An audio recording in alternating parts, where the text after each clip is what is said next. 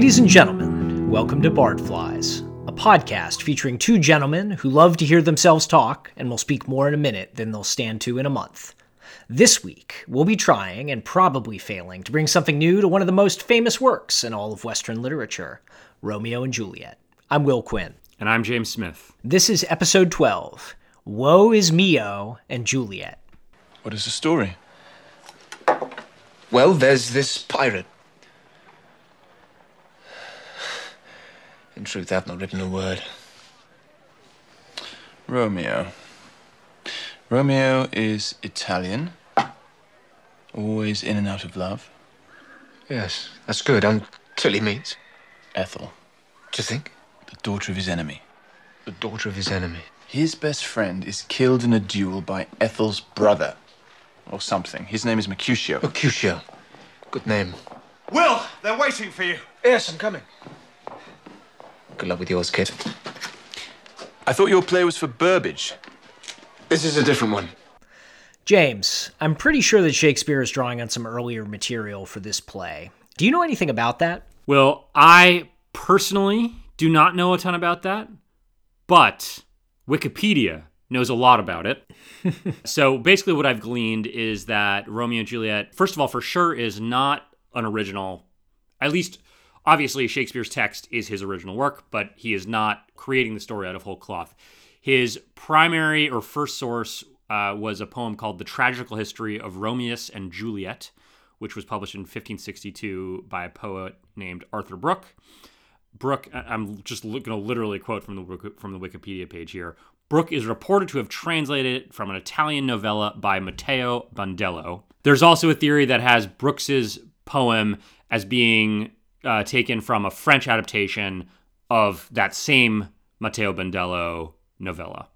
And then, of course, in addition to that, Romeo and Juliet is pretty clearly drawing on a poetic tradition that reaches back into antiquity, and we'll be talking about some of those themes uh, when we get into the discussion. However, before that, Will, can you kick us off by giving us a little plot summary? Against the backdrop of fair Verona in northern Italy, the play opens with petty insults between servants and minor kinsmen of the feuding Montague and Capulet families that erupts into a violent brawl at the instigation of Tybalt, a Capulet who embodies his family's hatred of their enemies. The prince of the city, irritated and unnerved by yet another breach of the peace between these hotheads, steps in before blood can be spilled to warn the lords of both houses that whoever does so again will be executed. The leaders of both families, somewhat removed from the actions of their foot soldiers, are focused on other things. Lord Montague wants to know where his son, the depressed night owl Romeo, is gone, and asks his friend and cousin Benvolio to figure out what's going on with him, which Benvolio does in short order. Romeo is in love with a Capulet girl named Rosaline, who has ignored his extravagant efforts to woo her. Meanwhile, Lord Capulet entertains Count Paris, a young gentleman in need of a wife who is intrigued by the prospect of Juliet, Capulet's daughter. Amid some rather half hearted objections that the 14 year old Juliet is too young to marry, Capulet invites Paris to a masked ball where he can meet any number of Capulet girls, though he and his wife are secretly intrigued by the prospect. Romeo, Benvolio, and their salacious friend Mercutio, a relative of the prince, intercept an invitation to the ball and disguise themselves, hoping to seek out Rosaline. Romeo, being the dependable sort, meets Juliet and immediately falls in love, forgetting Rosaline altogether, much to his friend's amusement, and provoking Tybalt, who sees through his disguise and is stopped from killing him by Lord Capulet, who doesn't want to clean up the mess and thinks well of Romeo despite his family ties. Juliet seeks out her nurse to identify the masked stranger who is spitting such good game at her and learns that her newfound love is, in fact, a Montague. After the party, Dun dun dun! after the party, Romeo sneaks into the courtyard of the Capulet estate, while Juliet laments Romeo's heritage because their family feud makes their love impossible. Romeo then reveals himself, and after some of the most famous dialogue in Shakespeare, the two agree to get married secretly by Friar Lawrence, a local holy man who wants to use their love to heal the division between the two warring clans. They get married in his monkly cell. In what has to be the most disastrous post wedding cocktail hour of all time, Tybalt seeks out Romeo, who is with his friends after the secret ceremony, and challenges him to a duel. Romeo refuses, since he now considers Tybalt a family member. Tybalt insults Romeo's honor, and Mercutio, annoyed by Tybalt's effrontery and Romeo's meekness, throws down. Romeo tries to intervene, but like the Ponce that he is, only succeeds in allowing Tybalt to fatally stab his friend, who curses both their houses as he bleeds to death. A plague on both your houses! Romeo stabs Tybalt in response and flees, leaving Benvolio to plead Romeo's case before the prince. The prince banishes Romeo, enraged all the more now that the Montague Capulet row has claimed the life of one of his kinsmen. Meanwhile, Romeo and Juliet consummate their marriage, but are deeply depressed by Romeo's banishment. Friar Lawrence secrets Romeo away to Mantua, planning to help bring him back when the situation blows over. Juliet's woes are compounded, however, by Lord Capulet's insistence that she marry Count Paris the day after next. Juliet visits Lawrence for help, and he offers her a potion that will put her into a death-like trance for about two days, enough time for him to summon Romeo to rejoin her in the Capulet tomb to escape back to Mantua as man and wife. Juliet takes the potion, and amid much grief in House Capulet, is laid to rest in their mausoleum. Lawrence then dispatches a rider to pass the word to Romeo about the plot. But in one of literature's great cases of miscommunication, the messenger doesn't reach him in time because of an outbreak of the plague, and instead, Romeo learns of Juliet's death from his servant, Balthazar. He buys some lethal poison and rides back to Verona, intending to commit suicide next to Juliet's body. In the crypt, he runs into Paris, who is also grieving Juliet in his own way. They end up fighting, and Paris goes down for the count. Pun very much intended.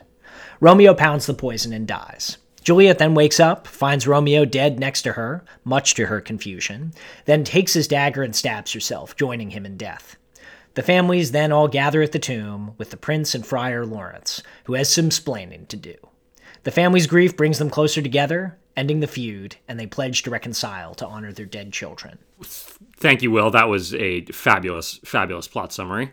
The first thing that I wanted to talk about with this one is I mean, it, so it, it is a subject that has to do with the play, but it's a little bit of a wider subject because now, obviously, this play is one of the most famous works in Western literature, as we said before. However, I am also struck by the fact that though this is the highest or the most famous embodiment of this type of literature, actually it falls into a certain genre, right, of tragic love stories that have kind of an enduring, long lasting, and very deep appeal. And, you know, I think you see it with starting in antiquity with things like you know Troilus and Cressida. I, I, uh, yes, there was a Shakespeare play about Troilus and Cressida, but also that is an ancient story. There's a, a lot of the stories in Ovid's Metamorphoses. I believe Pyramus and Thisbe is an Ovid story. Mm-hmm. Dido and Aeneas, of course, is another tragic love story. And uh, then moving forward in time, you know, in the more modern era, we have Dr. Zhivago, which was briefly the most. Dr. Zhivago was briefly the highest grossing film of all time. Titanic, of course, is probably the most the most instantly recognizable version of this to contemporary audiences. So there's something about this type of story that clearly resonates with people in a very deep way. And so I just wanted to talk a little bit about why that might be. So, do you have any thoughts on that? Yeah, so I guess I would I would say and that's eh, you know you you've brought up a lot of historical examples and parallels of stories like this and that's almost just leaving aside the sort of legacy of Romeo and Juliet which has filtered into stories around the world and obviously everything from West Side Story to Romeo Must Die to every sort of genre take you can imagine on the story has been done. So there is clearly an enduring and universal appeal that maybe goes beyond just the immediate contents of the play. It's something that's cross cultural, it's cross sort of time. I th- yeah, I, I mean, I, I also think of opera often has stories in this in this vein.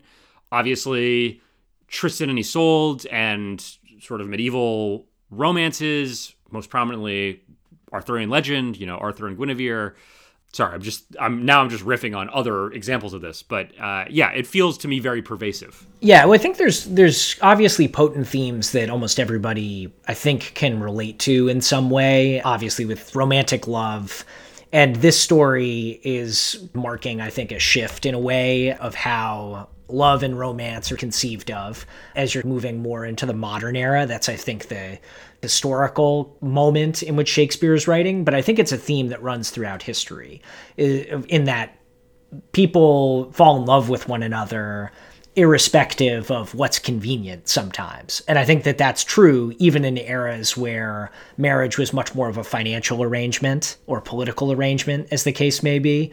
But there's something irrepressible about the human spirit that seeks out and falls in love, sometimes with very inconvenient people for the the situation around you. And so the idea of doomed love, love that's based on something that appears to be authentic and, and real despite all of these constraints, I, I can see why that would appeal to people because almost everybody has a story of some type of uh, love affair or infatuation, you know, that they had that didn't work out. And so Star-Crossed Lovers sort of fits into that, where you had something real with somebody, but it just couldn't work out for reasons that are sort of beyond one's control. So I think that's a very universal theme in a lot of ways. I don't know. That's that's sort of one aspect. The other aspect, of course, is the feud itself lends itself to a very dramatic telling. And it's a story about community, it's a story about politics, it's a story about families sort of warring, and that also kind of fits yeah. in and, and, lends a lot of the drama to this sort of structure yeah, of the story. That gets at one element I was thinking about with this, which is that to go into a very maybe crass way of looking at it, and this is looking at it very much from like the Hollywood producing kind of mm-hmm. theory. You know, Hollywood uh, is obsessed. I, I, don't know, Will, if you're familiar with this term, but in Hollywood, there's this obsession with the idea of the four quadrant movie. Mm-hmm.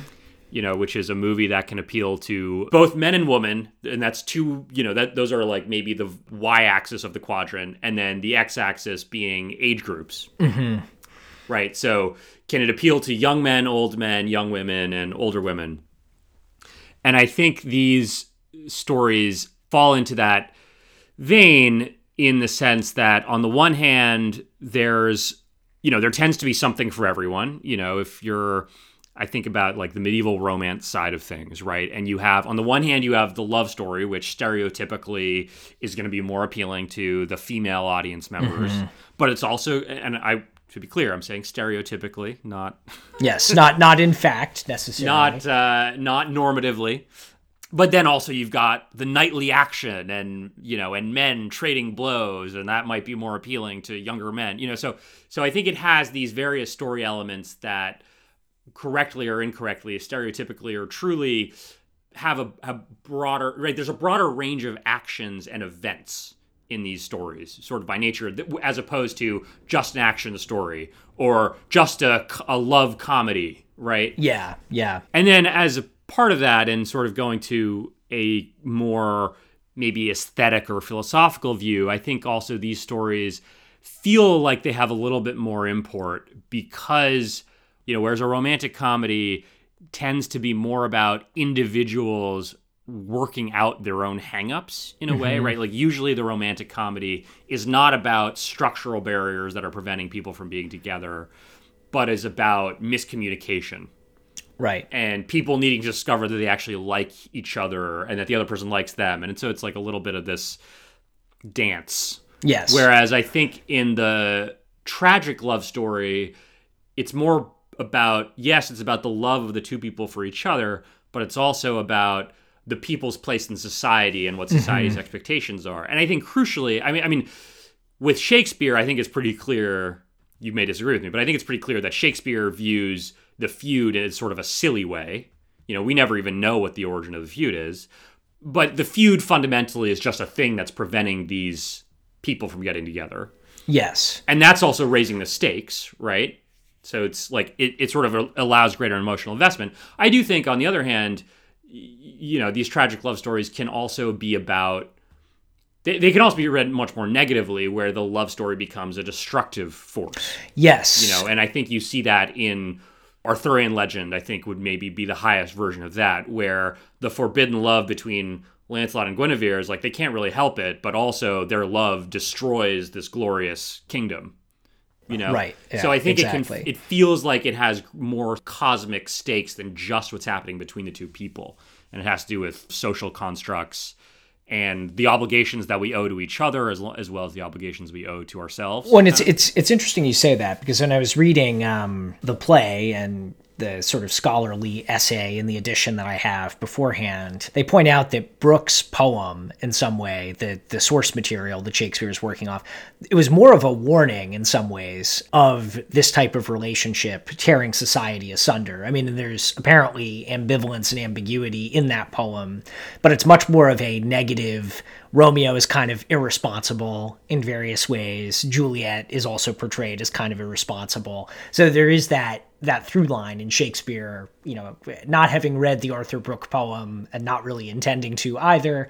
There is an interesting, it seems like, remix of the themes and morals here, where that's present, but there's also a lot more uh, sympathy for the situation, I think, and the in pathos and the way he portrays them amid their relatives, who, interestingly enough, I mean, Tybalt is sort of portrayed as a hothead and, you know, wild man type who just hates the other side almost blindly. But it's interesting because the older generation seems to not really care all that much about the feud at all. And in some ways, even Lord Capulet, when Tybalt comes to him at the masked ball and is sort of saying, hey, uh, that's Romeo over there. I want to go kill him for humiliating us by showing up at our party uninvited.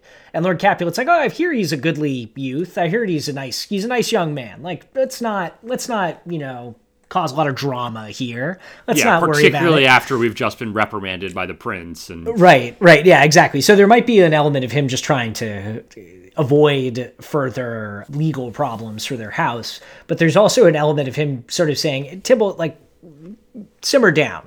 Romeo, I've heard he's a, I've heard he's actually a pretty well-bred young man. He's not really a problem. You don't really get a sense of of what the feud is about, which I think is sort of interesting with with some adaptations of Romeo and Juliet. I think of something like uh, West Side Story, which has like the Irish gang versus the Puerto Rican gang in New York, and there's sort of a social, ethnic racial dynamic that is you know splitting them as much as everything else and often i think in modern adaptations this is a way for people to work out divisions in society by showing that true love conquers all in some way even if it has to be sort of relayed through the tragic sacrifice of two of the leading Yeah. young people. So I think there's kind of enduring appeal, particularly today in our society, to this type of story.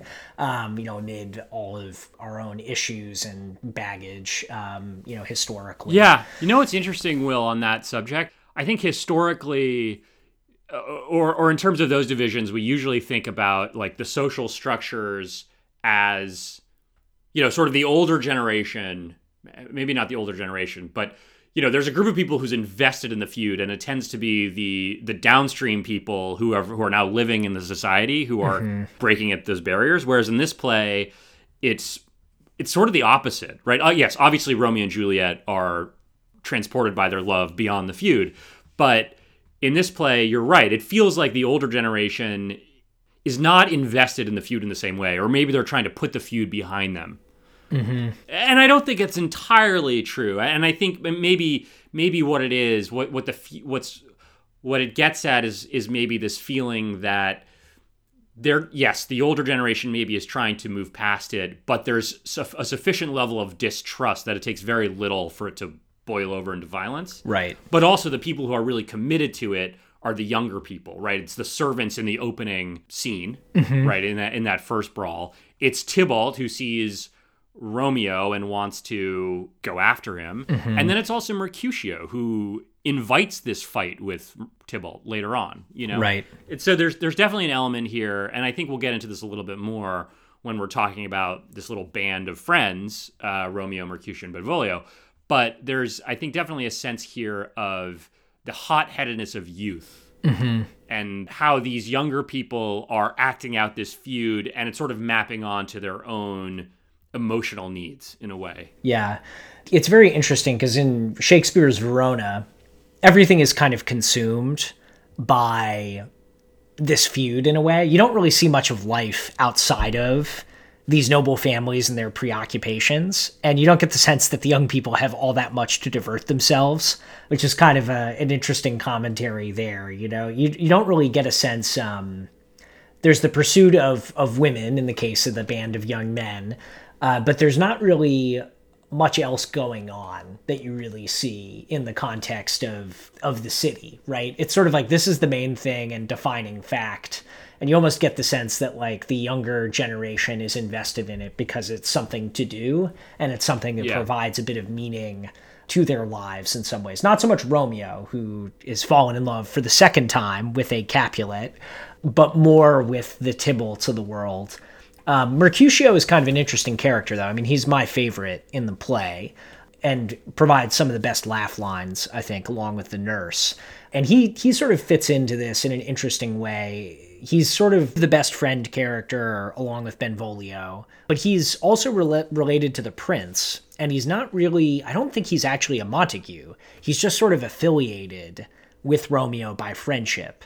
And his sort of arc is a fascinating element of the story to me. If he's related to the prince, you we have to assume that he's really in a higher social stratum than Romeo, right? But he's made common cause with Romeo and Benvolio, presumably just because they're this gang of friends.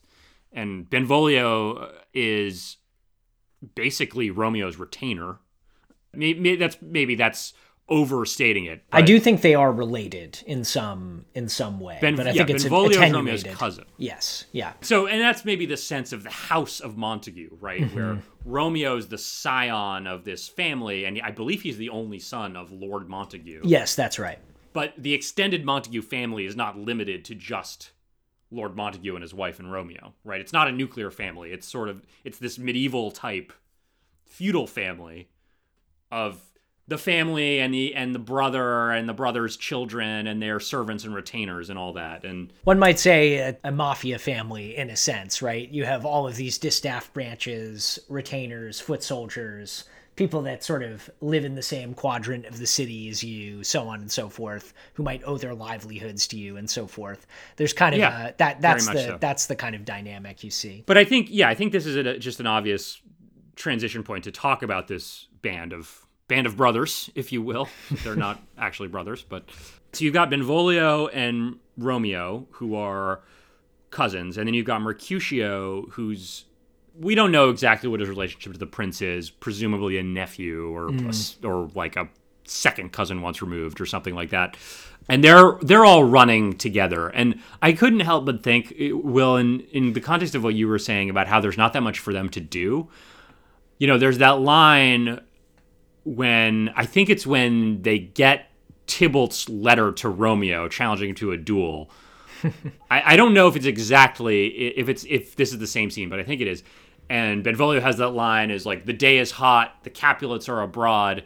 If we meet them, we shall not escape a brawl. And there is the sense that these people, you know, that these young men are sort of just wandering around the city in packs with nothing to do but fight each other. Well, and I think this is actually what West Side Story gets at to a degree, right? And why I, and actually, you know, the martial arts sort of movie, um, Romeo Must Die, they kind of fit into this appropriation of this storyline and putting it in sort of modern gangs you know in a city fighting one another and i think there's an element of of truth there to the way these guys are behaving When you're a jet, you're a jet, all the way from your first cigarette to your last dying day. When you're a jet, let 'em do what they can. You've got brothers around, you're a family man. But yeah, as a pack of friends, it's interesting though. You get the sense they grew up in the same block or same family, broadly construed, and they've been hanging out, going and kind of doing their own thing. They clearly like to talk, and they all have different personas. I think Benvolio is kind of the level headed one in a lot of respects. Romeo is sort of head over heels and very earnest. Think but emo, also emo is the word you used. Yes, emo before. is emo is definitely is definitely the way I've described him to you while discussing this play previously. Very much easily in and out of love, and then Mercutio is the cynic, and in some ways the most verbally adept of all of them in terms of puns, jokes, kind of a class clown. He- he's a bit of a nihilist yes, he is you know, that too. and Um, a cynic. yeah, and he also is uh, definitely the crudest of them, but he disguises his cleverness and lewdness in a series of very elaborate puns that would have made more sense to Shakespeare's audience. But once you sort of get into the play and you start realizing that pretty much everything is a sexual pun that he says, becomes very enjoyable. this this gets into kind of why I was interested in talking about this particularly, which is that it's really in the first two two and a half acts maybe that you get this group of young men, and I felt like it actually it is a renaissance representation of this idea but it actually felt very true to me of these groups of male friends at adolescent or immediately post-adolescent who I mean, will almost certainly not unlike our own group of friends in college and maybe immediately after college, who, you know, aren't truly adults yet. And to some degree, it feels like Romeo's falling in love is his passage out of adolescence into adulthood. And mm-hmm. that sort of fractures the friend group. But you see in like the way they talk to each other, Romeo's super emo at the beginning, and Benvolio basically says, You gotta forget about Rosaline. Let's go to this ball. You can check out some other hot chicks. yeah, yeah. You know, Romeo, how am I, you know, how am I ever gonna recover? Benvolio's response is by giving liberty unto thine eyes, examine other beauties. you know? Yeah, exactly. Other fish a in the sense- sea. And there's uh. a sense of like young men behaving in deliberately risky behavior because it's exciting and they get a thrill out of it, but also they're sort of testing the bounds of society together and like Well, figuring out what they're gonna do. And this is very much what leads to Mercutio's death, right? And his irritation with Romeo is that Romeo is, for once, maybe behaving somewhat responsibly by not rising to Tybalt's bait in the square when Tybalt challenges him. And Mercutio is, one, annoyed by Tybalt for being so in your face and so extra, but he also is annoyed at Romeo and basically says like you're you're going to take this lying down that's absurd. This isn't the way we roll basically as a group. And he is fighting Tybalt to kind of avenge Romeo's honor but also the honor of the group and the pack of friends right? So there's very much like that pack mentality of these guys.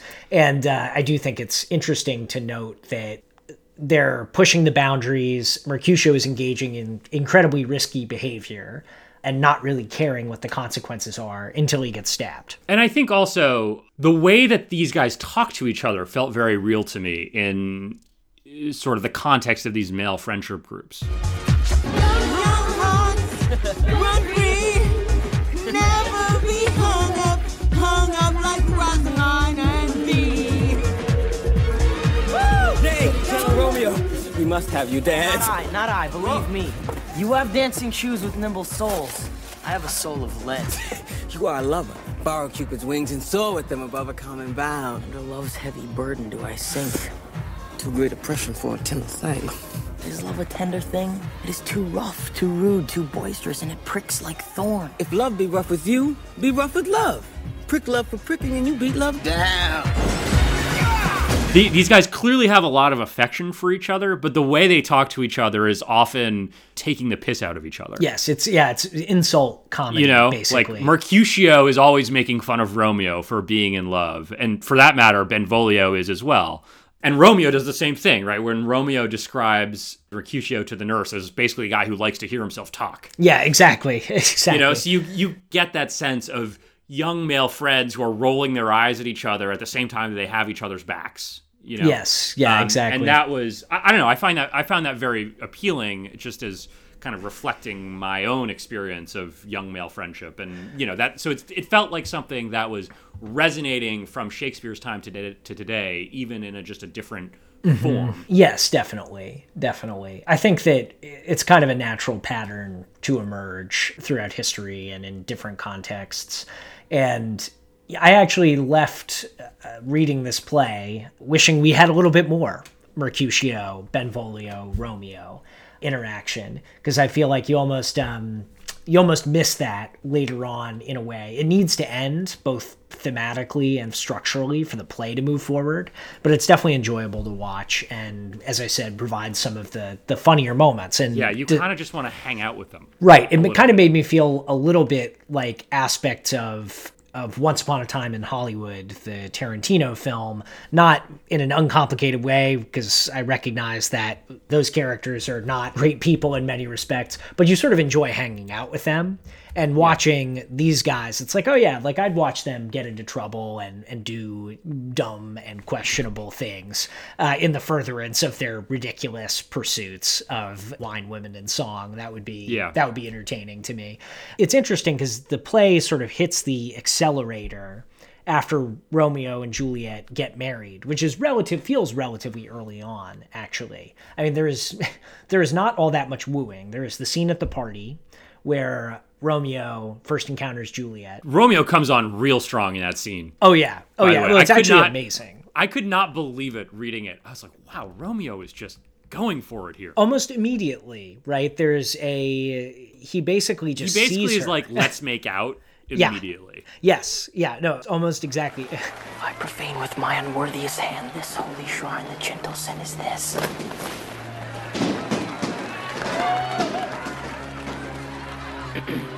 My lips, two blushing pilgrims ready stand to smooth that rough touch with a tender kiss. Good pilgrim, you do wrong your hand too much, which mannerly devotion shows in this. For saints have hands that pilgrims' hands do touch, and palm to palm is holy palmer's kiss. Okay, so that's I think pretty much the first thing he says to Juliet ever. And she's into it. She's into it. I mean, and- granted, she's game, but it, it's funny because the immediately previously Romeo sees her from across the room and is trying to figure out who she is, uh, and goes over and, and starts chatting with her. But it's amazing because even his friends are commenting on how ridiculous it is that he sees this girl and completely switches the object of his affection in like two seconds flat. Like he is moping around about Rosaline and then just switches gears and is like, oh, Yeah, swipe, swipe right a on Juliet. question here of how sincere Romeo is. You know, is his passion for Juliet just another? You know, is it is it just a rebound in the way that Benvolio has been pushing him to find a rebound, or is it sincere? I personally tend to fall on the feeling that for this play to work, you just have to buy into the idea of love at first sight. Yes, yes. You know, I think you just have to accept that this play only works if Romeo and Juliet literally see each other across a room and fall in love. Yeah, I think if you don't feel that way about it, it takes on a completely different valence. And it's more of the interpretation that Romeo and Juliet are idiots and that young love will ruin them and potentially their families, right? And I don't think that that is the direction Shakespeare is ultimately taking with this play and certainly not the way he resolves things. So yeah, I completely I completely agree. Though I do think it's interesting that he lets it sit that Romeo being flighty and ridiculous is still part of the story and still something that his friends are commenting on. And of course, Romeo's behavior does ultimately have some tragic consequences. So it, it is a tragedy, not just because the two of them die, but because other people die, like Mercutio, to a lesser extent, like Tybalt, like Paris, who's not really involved in the action at all. So, yeah, I think like love at first sight is essential if you want to ultimately feel that the play has a satisfactory ending uh, in the final speech. But you can still find the themes and threads of Romeo being a slightly ridiculous figure, because that's certainly how his friends Mhm. see him in the play. Well, and of of you know the two, you, you certainly couldn't read it as them acting very rashly. Juliet is not portrayed in that sort of emo, uh, almost mocking way that Romeo is, but it's not that hard to to read her as an extremely young woman who is dealing for the first time with incredibly strong emotions and letting those emotions get the best of her rather than behaving rationally. Yes. You know? And maybe rational action isn't what we should expect in this context, but perhaps more tempered action would not be that unreasonable. Yes, I think that would be that would be fair. I mean, also notable, right, that we don't really get a sense, I think, of how old Romeo is, but Juliet's fourteen, so it's a very, um, very interesting, very interesting portrayal of that too. Of like these are these are probably people so young that they haven't really had a chance to come to grips with serious emotions of almost any kind to date, and things accelerate quickly in the plot after he sees her at the party, and then goes to the famous balcony scene where he woos her and they pledge to marry. Oh, Romeo, Romeo. Wherefore art thou Romeo? And then, pretty, I had forgotten, you know, this is maybe the second or third time read this play and obviously seen some depictions on screen and on stage of it. I've forgotten how quickly it advances to them going to Friar Lawrence to get married and how quickly things sort of start coming undone after that. That was sort of an interesting, an interesting observance for me. In yeah, I mean, I think they they basically they meet at the ball, and then there's the balcony scene, and then they get married. Yeah. It's an inc- whirlwind romance doesn't even begin to describe it. I don't think. Yeah, and you know, but to be fair, I think also that's part of why the play, like the play, kind of has to have it crunched down to that level of time to mm-hmm. work narratively, even though when you think about it rationally, it doesn't seem realistic. You know, Yeah. and we'll we'll get to this in the end. I think this is something that's worth talking about a little bit more when we get to talking about where this stands in Shakespeare's overall oeuvre. Uh, before we get to that, I think Will, you were talking about how it accelerates quickly towards the end, and that made me want to shift our gears to talking about the social and political project of this play, because going back to something we were talking about in when we were talking about the you know why this play and this type of story has resonance i think this play clearly has a pretty significant political dimension. And i don't mean political in like republicans versus democrats or you know i don't mean that in a policy sense. I mean that in a sense of how we relate to each other in society Mhm. right? And so you've got the capulets and the montagues who are feuding. And then Romeo and Juliet fall in love, and almost from the get go, right? Romeo goes to Friar Lawrence and he says, I'm in love with Juliet. And Friar Lawrence is like, aha, this is how we can resolve this feud. And then ultimately, the peace that, you know, I think at the end, the prince says, you know, this this morning a glooming peace with it brings or i'm not getting the line quite right but um, you know, the prince makes reference to the fact that peace between the families and therefore in Verona has only been achieved by the sacrifice of Romeo and Juliet. So there's uh, a, a political and social context that I want to talk about, particularly because once you get past Act Three and Romeo's banishment, I feel like Shakespeare. This is a bit of a hot take. I feel like Shakespeare almost loses interest in Romeo and Juliet, like in the love story and in Romeo and Juliet's travails, and he just like wants to get to the end so he can resolve it. Um, what do you think about that? I don't know. So I don't know that I agree. I think I mean I think he has he saves some pretty powerful moments and scenes for their deaths, right? And I I know that it's been staged in different ways, but the scene of Juliet waking up to Romeo dead beside her, tremendous pathos in that scene. I think you really are meant to feel the tragedy uh, and watch the setup of the tragedy, the missed messengers or the delayed messengers. You sort of see the whole thing coming undone before you. And I don't know, I feel like there still is a there still is a heavy focus on Romeo and Juliet as people. I do think the Friar Lawrence character, though, does speak to what you're saying, in that he, in some ways, is the instrument by which a lot of the events of the play happen. And that's not necessarily ultimately a good thing for Romeo and Juliet if you care about their lives in the play, because by facilitating their desire to be together, he ends up setting up a situation whereby they both end up dying. I mean, that's not directly his fault, of course, but there is this desire by him to reach this resolution between the two warring families.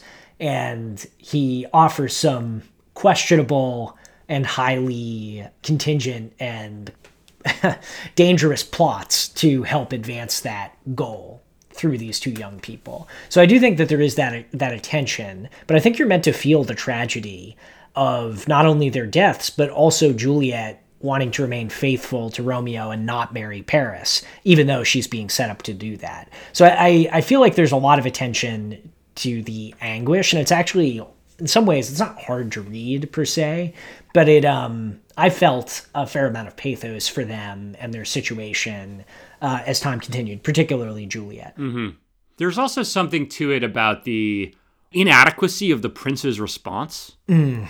There's something about the inability, and I don't know if it's about the strength of the feud is stronger than the civil authorities, but you definitely get a sense of the impotence of the prince. And I kind of wonder, like, what is the prince doing that he can't get these families to stop killing each other?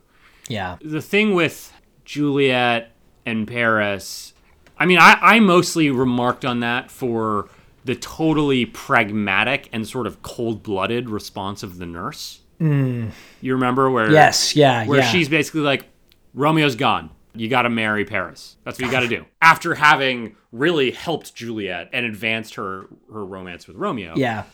I, I guess I see what you're saying. You know, when we get to the death scene, Shakespeare has no interest really in giving the lovers a final moment together, right? And the deaths happen so quickly, and I think that's what I was responding to. Yeah. this feeling that he wasn't that interested in their deaths or or in what's going on with them, and that everything else felt like it was just driving towards the conclusion. Yeah. so that we could have that, you know, that ultimate it is a it is an interesting set piece the way they die. And actually you know i was doing a little reading before we sat down to record and one of the ways that people have staged this uh, in the past and i think this is goes back at least to the mid 1700s where romeo drinks the poison and juliet wakes up while he is still alive and the poison hasn't yet taken effect. And they have this moment of recognition that he is dying and that it's just a moment too late. Instead of the way Shakespeare actually portrays it, which is Romeo dies, Juliet awakes. There's no sort of fleeting glimmer of recognition. Yeah, there's no final connection. And and obviously Shakespeare chose to do it this way. I mean, I, I think the other staging, I think that's a totally acceptable choice by a director, but it is not kind of the way Shakespeare chose to write it, which is an interesting an interesting element here because I do think there's something to what you're saying about how he wants to resolve this. I feel like you're meant to find it incredibly tragic that it happened that way. I you know, I can't really speak to why he would choose to do it in such a way where they don't see one another um, or have that glimmer of recognition that things have gone horribly awry and they were brought together only to only to die and sort Yeah. of a cruel twist of fate. And, you know, it may be something that really doesn't come across as well in the reading and does come across better in the staging. Mhm. You know, There's This- actually this- that yeah. Th- Oh, no, go. sorry, say no, no, I was just gonna say I think um, a lot really depends on this play. On a lot of this play really depends on the strength of the performances of Romeo and Juliet. You really need the actors to sell this to make it work. The compression of the time at the beginning Yeah. from sort of true love, uh, love at first sight, to their untimely deaths you really need some very talented actors to sell the tragedy of this, I think, because especially in a modern audience, because otherwise I don't think it's going to work and it's going to come across as sort of odd, disingenuous, unrealistic, um, you know, Will, hammy. Will, would you believe that I actually have some direct experience on this subject? Oh, do, do tell, do Because tell. the- one of the first, no, literally the first movie I got a credit on when I went when I moved to Los Angeles was I, I worked at a company called Echo Lake Entertainment, and at the time they were producing an adaptation of Romeo and Juliet, which you can watch, starring Hailee Steinfeld as Juliet. And frankly, the movie does not work. uh, and there's, I think, many reasons for that. But one of the main reasons that it doesn't work is that there really isn't great chemistry between Hailee Steinfeld and Douglas Booth, who plays Romeo. Hmm. and I think you're absolutely right. Unless there is that tremendous spark, you know, sort of Hugh Grant, Julia Roberts, Notting Hill, Notting Hill, type yeah, yeah. spark, it doesn't work. Yeah, I think that's right. I think that in some instances, right, you can do this play in different ways. I mean, I mentioned Baz Luhrmann. Baz Luhrmann, sort of in his almost like MTV adaptation of the play, which I think is actually quite interesting in its own in its own way.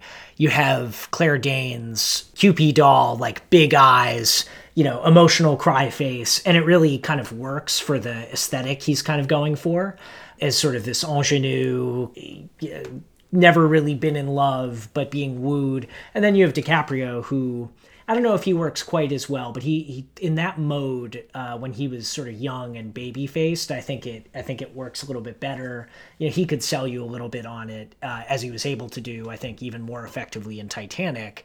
So you, you need, regardless of how you're going to portray these people, you need them to to have that chemistry or at least have kind of a a vibe about them that makes you intrigued and want to watch more. And they need to be able to put that into dialogue together in Yeah. some way. And if you've got Yeah. people that are wooden, it's not going to work. Even if it's not a perfectly matched Romeo and Juliet, you need them to both bring something to the table and have it be at least reasonably plausible. Yeah, and, and and this is one of those situations where it's actually less about how good they are as actors and more about the energy between them. You know, one last thing on the politics issue of this, Will, that I, that I think is also a good transition into talking about the overall placement of this play in Shakespeare's progression and you know what we think this play says about Shakespeare's growth as an artist is the way that Shakespeare portrays this event as basically blowing out the feud, right? The feud Mm. the feud blows itself out in the death of Romeo and Juliet. In the words of the prince, I'm just going to this is like I th- almost the final words in the play. The prince says, Where be these enemies? Capulet, Montague.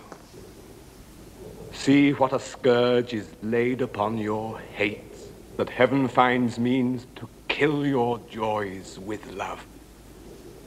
And I, for winking at your discords too, have lost a brace of kinsmen.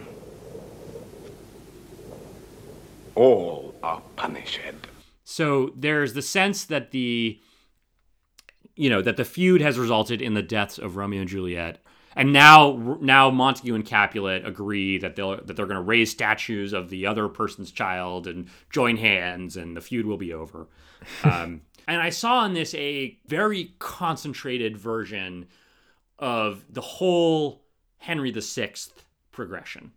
Right? We Mm. and we talked a lot about when we were talking about the Henry VI plays we talked a lot about the feeling that events are set in motion that can only end, at least in the world as rendered by the play, with everyone dying and a new world being born out of the ashes. Mhm. Right? That that world has to sort of self-immolate in order for a better world to to come into being.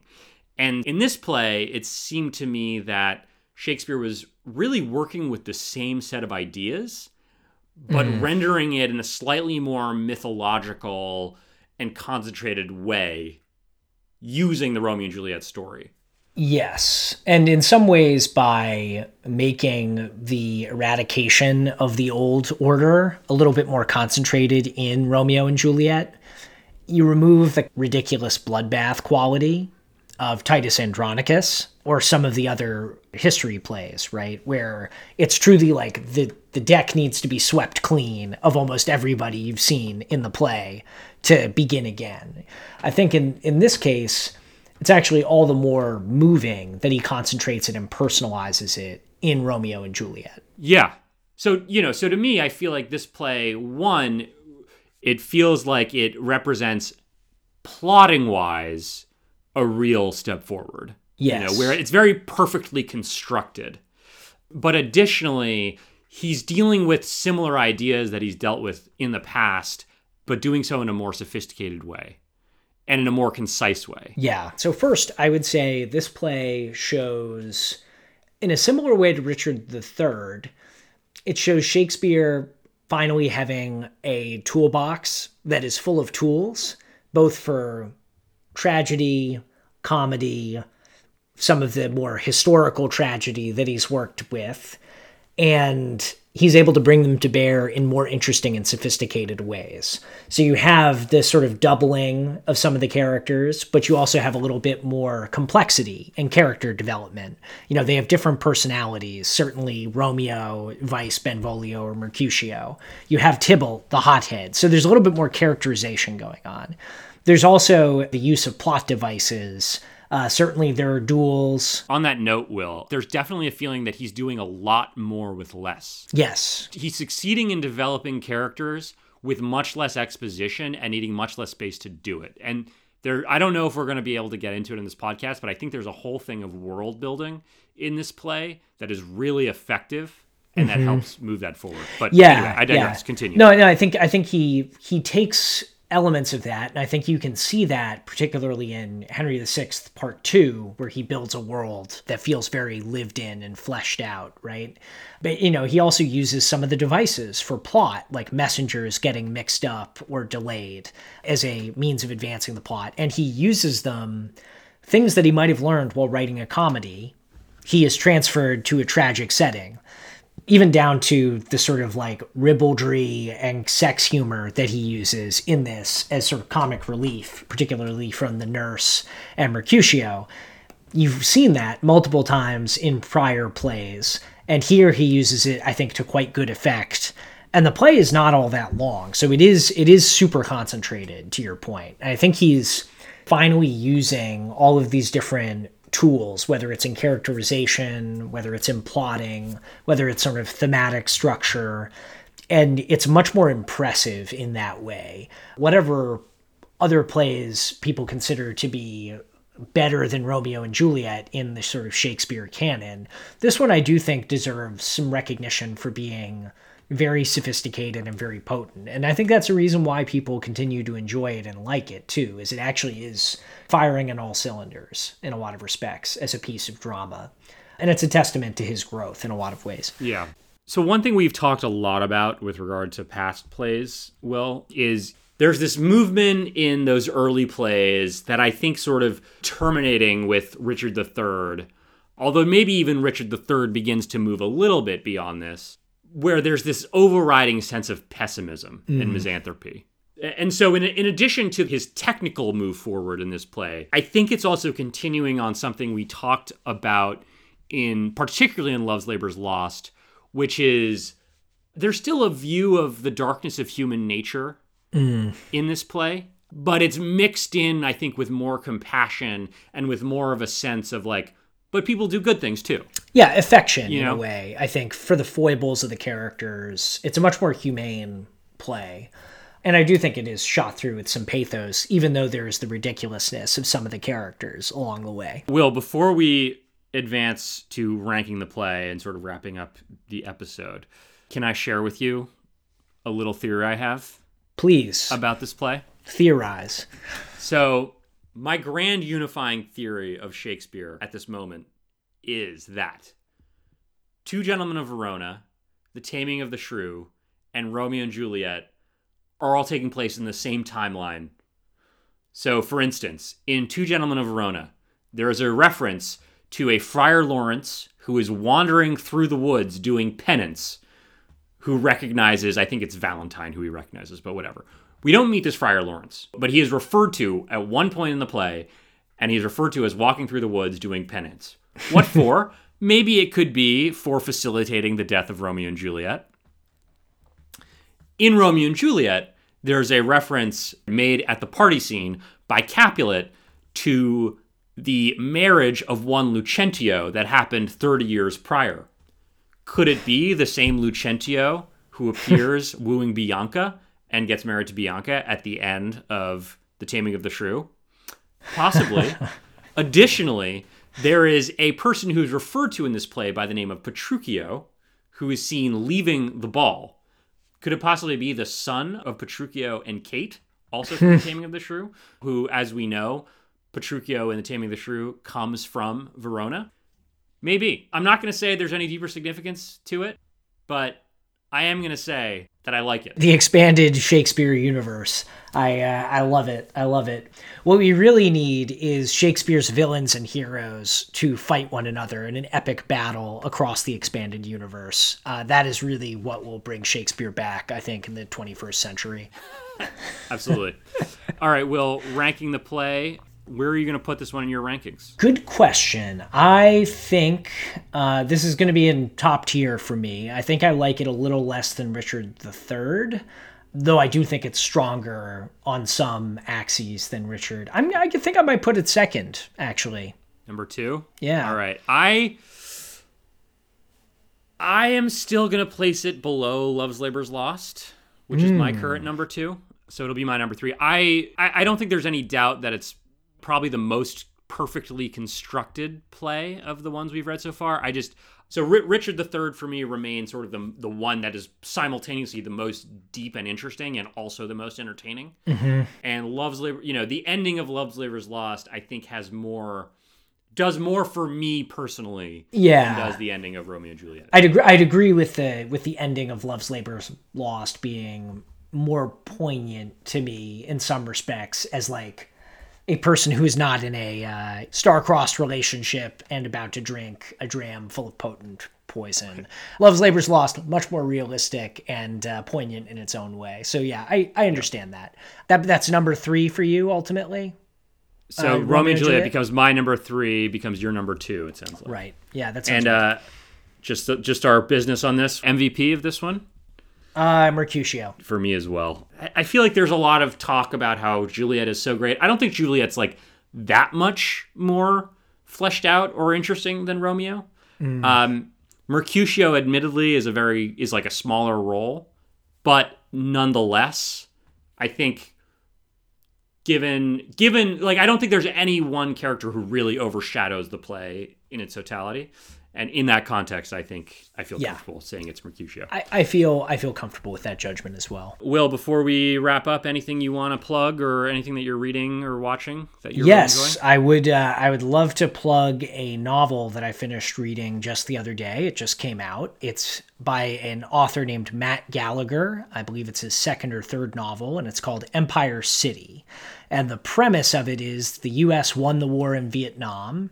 And now has 60 states, but has been involved in endless wars in the Mediterranean. And the story, more or less, it follows these veterans and civilians in New York City.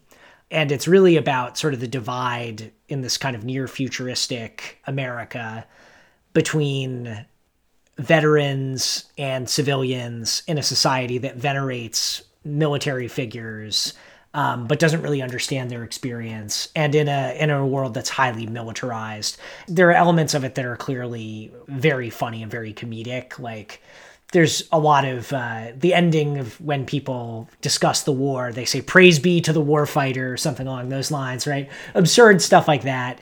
Uh, and at the same time there's lots of you want to talk about world buil- building. He creates this incredible world where a lot of the veterans that are severely damaged by their experience in the war, have post traumatic stress, they're shipped off to what are called, um, I think, veterans colonies, where they're just like sent to the beach and like heavily medicated. So it's very dark, very compelling, very interesting book, and uh, great exercise in world building, reimagining the second half of the 20th century in a in a kind of crazy and, and well done way. Cool. And just tell us one more time what's the title and the author? Empire City by Matt Gallagher. And that's our show. Tune in next time for our show on Shakespeare's first major comedy, A Midsummer Night's Dream. Thanks for tuning into Bardflies. If you like the show, please subscribe to us on iTunes, Spotify, or Stitcher. Share the show with your friends and give us an always glowing five star review. You can also follow us at Bardflies on Twitter and drop us a line at bardfliespodcast at gmail.com.